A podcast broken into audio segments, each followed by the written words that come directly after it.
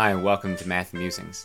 I'm Mike O'Connell, creator of Math Amusings, and your host. Stay tuned for fifteen minutes of science, politics, news, and opinion. In other words, Math Amusings.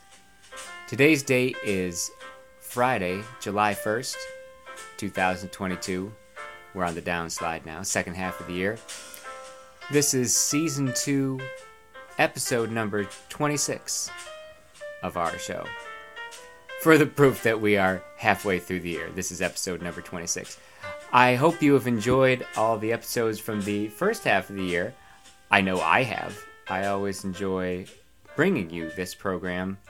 I hope you enjoy listening. Then again, if, if you don't enjoy listening, I mean, what what are you doing? There, there's so many other things you could be listening to or watching or doing.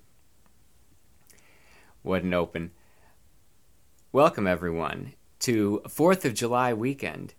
My uh, one of my favorite weekends of the year. My I always call fourth of July my second favorite holiday after New Year's Eve. It combines everything I love about life. It's uh, Americanism, patriotism, baseball, fireworks, hot dogs, all, all that good stuff coming together.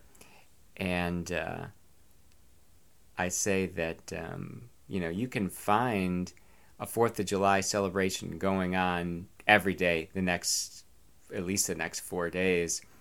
I know that around me in Sterling Park, fireworks tonight.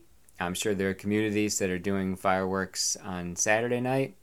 Gotta be some doing it Sunday night. And then uh, many municipalities are going to be running the fireworks show on Monday night too. And, and geez, if there's a, a rain delay in there, you might even catch one on Tuesday. Like this is... This is where you make your bank if you're, you know, the fireworks guy or the Dixieland guy, which was the side hustle for me for many years. Always playing multiple shows on uh, fourth of July weekend, especially when you had something like this that uh, when it was part of a wraparound weekend like this, you could uh, hit up multiple municipalities with your wares. Other thing I love, of course, about the holiday, baseball. Nothing says fourth of July in America like the game of baseball. And I should say one thing. I have felt bad about this for the last week. I kind of misspoke and didn't tell the whole story from last week when I was talking about two things simultaneously, kind of. I was talking about minor league baseball, and I was talking about the city of Norfolk, Virginia. Norfolk, Virginia has had a triple A baseball team for decades. And I kind of made it sound like it was the Mets triple A team. It used to be the Mets triple A team and was for decades. Since two thousand seven, it has been the Baltimore Orioles triple A team. They are known as the Norfolk Tides. Now, from nineteen ninety-three to two thousand six... they were the New York Mets triple A farm team. They were also known as the Norfolk Tides. The name I mentioned that I remembered from when I was a kid was the Tidewater Tides. Now, the Tidewater Tides existed from like the early days of the Mets, and we're talking nineteen sixties here, up until nineteen ninety-two. And y- you know you're an old man when like the thing that you remember hasn't existed for more than thirty years.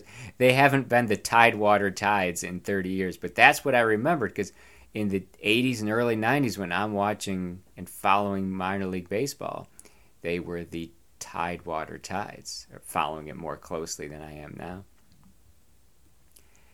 So I felt as though I had to make that slight correction to what I talked about last week. And as long as we're on the subject of fourth of July, I might as well mention what I'm doing this Monday. If you are in Northern Virginia, specifically looking for something to do Monday morning, that is the actual fourth of July. It is ye old time fourth of July celebration at Claude Moore Park, crown jewel of Sterling, Virginia, and of Loudoun County. Uh, At ten thirty a.m., we're kicking off the fourth of July holiday with a public recitation of the Declaration of Independence, the speaker will be me. Uh, I'm reading the Declaration of Independence and giving a short synopsis of its history, as I always do. I've been doing this. I've been doing this for almost twenty years, if you can believe it. First time I did this was two thousand four. That's at Claude Moore Park on Monday. Greatly looking forward to that. And uh, I'm also celebrating another anniversary. I always talk about, you know, birthdays, anniversaries, holidays. It it seems to come up. I guess if you live long enough, there's some bound to be something interesting every day of the year for you. Like, it would have come up at some point that every day something interesting happened to you. So I mentioned last week that today and next Friday I would be celebrating two very important people from my life. And I've mentioned these people before. They were, in so many ways, like my second set of parents growing up. My maternal grandparents, my mom's mom and dad, Bob and Irene Gallagher, who whose birthdays were close. My grandmother's birthday was July third, and my grandfather's birthday was July twelfth.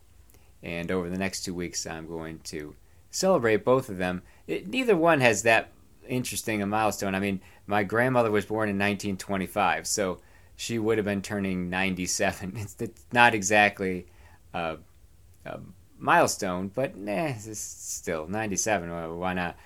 Um, and uh, my grandfather was born in nineteen twenty-three, so he, he would be hitting ninety-nine right now. I guess it's a little more interesting. Uh, both of those folks who I'd spent so much time with growing up, and they were still around until I was in my twenties.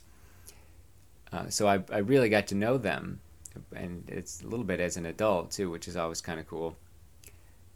Lived the quintessential American lives. I will give the short synopsis of it now uh, for my grandmother, who was born July third, nineteen twenty-five, and uh, in upstate New York, even farther north than Binghamton. The town she said she was from, now this is interesting, is, is a town that I've, I've never been able to prove actually existed. She said she was from Stokes, New York, and uh, I, outside of Rome, not the Rome, New, you know, Rome, New York, which is near-ish Syracuse. That's like the the closest big city. And it, if there ever was a Stokes, New York, and I think there was, I think it's it's written in some documents that I've seen of, of her early days, that it was, that town was swallowed up by some municipal redistricting in like the nineteen thirties. Anyway, family moved to Binghamton when she was a young girl, as many families did. Now, she was the youngest out of eight kids. I know I've mentioned that before. Her parents were Polish immigrants, like had come here from Poland. Actually, her mom came through Ellis Island. I know that because they've got, her name is on like one of the plaques at Ellis Island. We we went to see it when I was a kid. Uh, there's, you know, Rose Wilczyk coming through Ellis Island, and I think it was nineteen eleven or something like that, heyday of Ellis Island. And my grandmother is the youngest of eight kids, so her older brother and sisters are like working age by this point.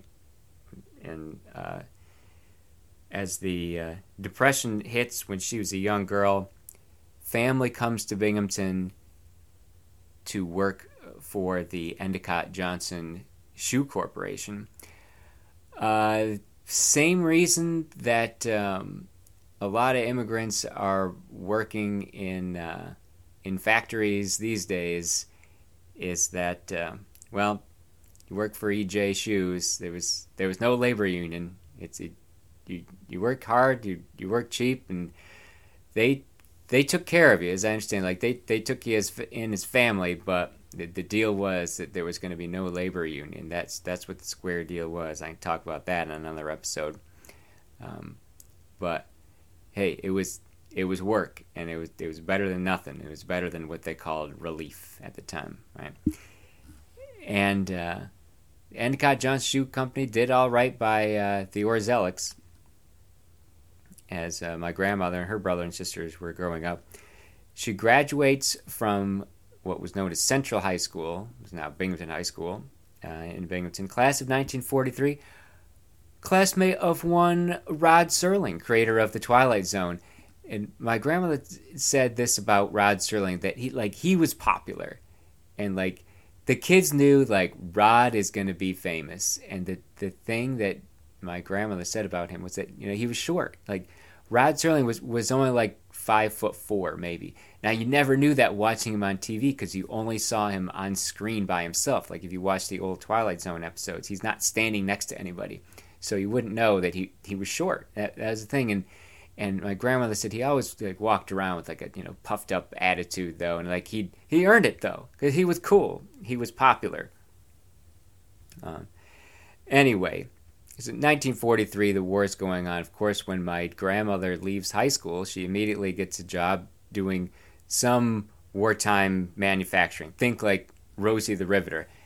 And uh, she she eventually starts working for, okay, it was Ansco at the time, camera making company. And I think they had, they probably shifted their business to something more than just cameras. Every factory was doing this at the time. But even after the war, she she kept it up with Ansco, and then which was later G A F, which was later Anitec. The company changed names several times, but was a Binghamton institution for decades. She works there, you know, beat, meets Bob Gallagher, as I've described before, in uh, nineteen forty-seven. They get married in nineteen fifty, and like many uh, post-war families, they've they've got three kids. You know, they. They build their own house practically with their bare hands. Got three kids in the fifties. And in nineteen sixty, so my grandmother's working, I guess, like reduced mother's hours during this time. But then in, in nineteen sixty rolls around, she, um, I guess, had been taking like secretarial courses and like moves up from the factory line to being one of the office girls. And that was a job that she kept for almost twenty years. She retired in nineteen seventy-nine, um, just as uh, just as just as they were uh, legalizing casino gambling in Atlantic City. Funny how that worked out. That that became a hobby of hers uh, in her later years. Yeah, don't sit down at a card table with uh, Irene Gallagher. She'll she'll uh, she'll take you for everything you've got. Uh, she became, though, uh, during this time in the eighties and nineties, a doting grandmother to me and my cousins. I was the youngest. And then a, a doting great-grandmother as well. It's, I always love telling the story that she uh, had three kids, three grandkids, and three great-grandkids in her lifetime. I'm like, okay, that's interesting enough. In each case, though, it went girl, boy, boy. Girl, boy, boy. Girl, boy, boy. Now, she later had, my own son is included in this, uh, three more great-grandchildren, uh, but that was after she had uh, passed away. Um, and to me, growing up, I mean, grateful doesn't even describe uh, what she did for me. I mean, she came over, she either, she lived only like half a mile away from where I lived, where my parents lived, and either she was at our house or I was over at her house every single day, like literally three hundred sixty-five days a year. I mean, I went to my grandparents' house after school rather than my own parents' house almost every day. You know, I'm talking like K through twelve here. Saved my parents probably one hundred thousand dollars in childcare costs. Like that we had this automatic free babysitter, her and her husband too, my grandfather. And um, as I said, I, she lived until I was uh, almost thirty. Um, she danced at my wedding. She was still traveling, still gambling, still doing stuff. She died when she was eighty-five. Uh, one day, just literally dropped dead. And she, she had lived such a full life until one moment when she falls, and that was it. You know, she never wanted to go to a nursing home or anything. She didn't. She lived right life right up to the end, and then uh, one day it was just taken out from her, and I think that was that was the way she wanted to go. So that was um, to me like the the way for her to go out on her, as I said, the you know the quintessential American life, and uh, life well lived. And I'm I'm glad I got to be a, a part of it as well. The life of Irene Gallagher. Went to so many of my gigs as I was growing up, and uh, I'm sure the the first few times I read the Declaration of Independence. Uh, I'm going to be doing that again, rekindling that old project on Monday at Claude Moore Park. If you are in the Northern Virginia area, ten thirty a.m. on Monday. I'm looking forward to it. Tell you all about it next week on Math Amusings. Ladies and gentlemen, thank you for listening. Uh, you've been listening to Math Amusings. My name is Mike O'Connell. For more information or to contact, go to Mike O'Connell Junior dot com.